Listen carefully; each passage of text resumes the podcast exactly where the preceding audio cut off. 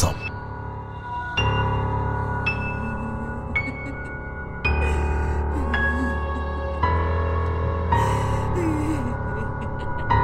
ลุงหนวดเป็นคนเก็บของเก่า มีลูกสาวคนหนึ่งชื่อว่าหนูเก๋ไก่ลุงแกถีบซาเล้งไปเรื่อยๆคำไหนนอนนั่นไม่มีบ้านอยู่ มีรายได้พอประทังชีวิต แกร่อนเร่มานานหลายสิบปี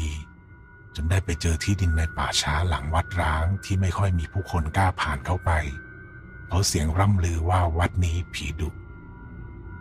พระเนนต้องหนีกันหมดจนกลายเป็นวัดร้าง แต่ลุงหนวดแกเห็นว่าที่นี่แหละดีแล้ว ไม่มีคนมาสูงสิง อยู่ไปแบบสบายๆ ไม่มีคนมาไล่ที่ อยู่กันตามลำพังกับลูกสาว มีก็แต่เพียงลุงตู่เพื่อนซีที่เก็บของเก่าด้วยกันแวะเวียนมาหานานๆที แกเริ่มเอาไม้เก่าๆในวัด สังกะสี ไปสร้างเป็นเพิงพอได้อยู่ได้นอนกันแดดกันฝน แต่ตะปูที่แกเอาไปใช้ เป็นตะปูตอกลงศพ ตัวแกเองก็รู้แต่แกไม่กลัวไม่สนใจ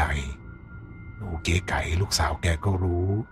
ก็ยังเตือนแกบ่อยๆ ให้เอาตะปูไปคืน ราะหนูเก๋ไก่กลัว และบางคืนก็ฝันร้าย ว่ามีคนตายเจ้าของโลงศพนั้นมาทวงตะปูคืน ลุงหนวดแกก็เฉยๆเห็นว่าเป็นเรื่องเหลวไหลไร้สาระ จนเกิดเรื่องขึ้นในวันหนึ่ง แกตื่นเช้ามาไม่เจอหนูเก๋ไก่ ซึ่งเป็นเรื่องผิดปกติ แกรออยู่สองวันก็ไม่เจอ จึงตัดสินใจออกตามหา ลุงตู่และชาวบ้านในละแวกนั้น ก็มาช่วยกันตามหา จนคืนวันที่สามจึงเจอหนูเก๋ไก่นอนหายใจรวยรินอยู่ข้างโลงศพในวัดล้างโลงศพโลงนั้น เป็นโลงที่ลุงหนวดแกเอาตะปูมาตอกฝาบ้าน สภาพหนูเก๋ไก่เหมือนคนไข้อาการสาหัส เมื่อลุงหนวดเจอลูกจึงโผล่เข้ากอดประคอง แล้วถามว่าเกิดอะไรขึ้น หนูเก๋ไก่หายใจทีๆเหงื่อท่วมตัว ตอบเบาๆว่า หนูเอาตะปูมาคืนคนตายเจ้าของโรงศพเขาจะพ่อ เขาไปเข้าฝันทวงหลายวันแล้วพ่อไม่น่ามาขโมยตะปูของเขาเลย ลุงหนวดได้ฟังก็ตกใจจนแทบเสียสติ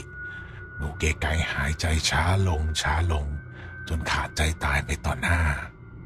ลุงหนวดอุ้มศพนูเกไก่กลับเพิงพักที่ป่าช้าหลังวัดน้ำตานองหน้า พร่ำให้แทบใจจะขาด หลังจากนั้นมา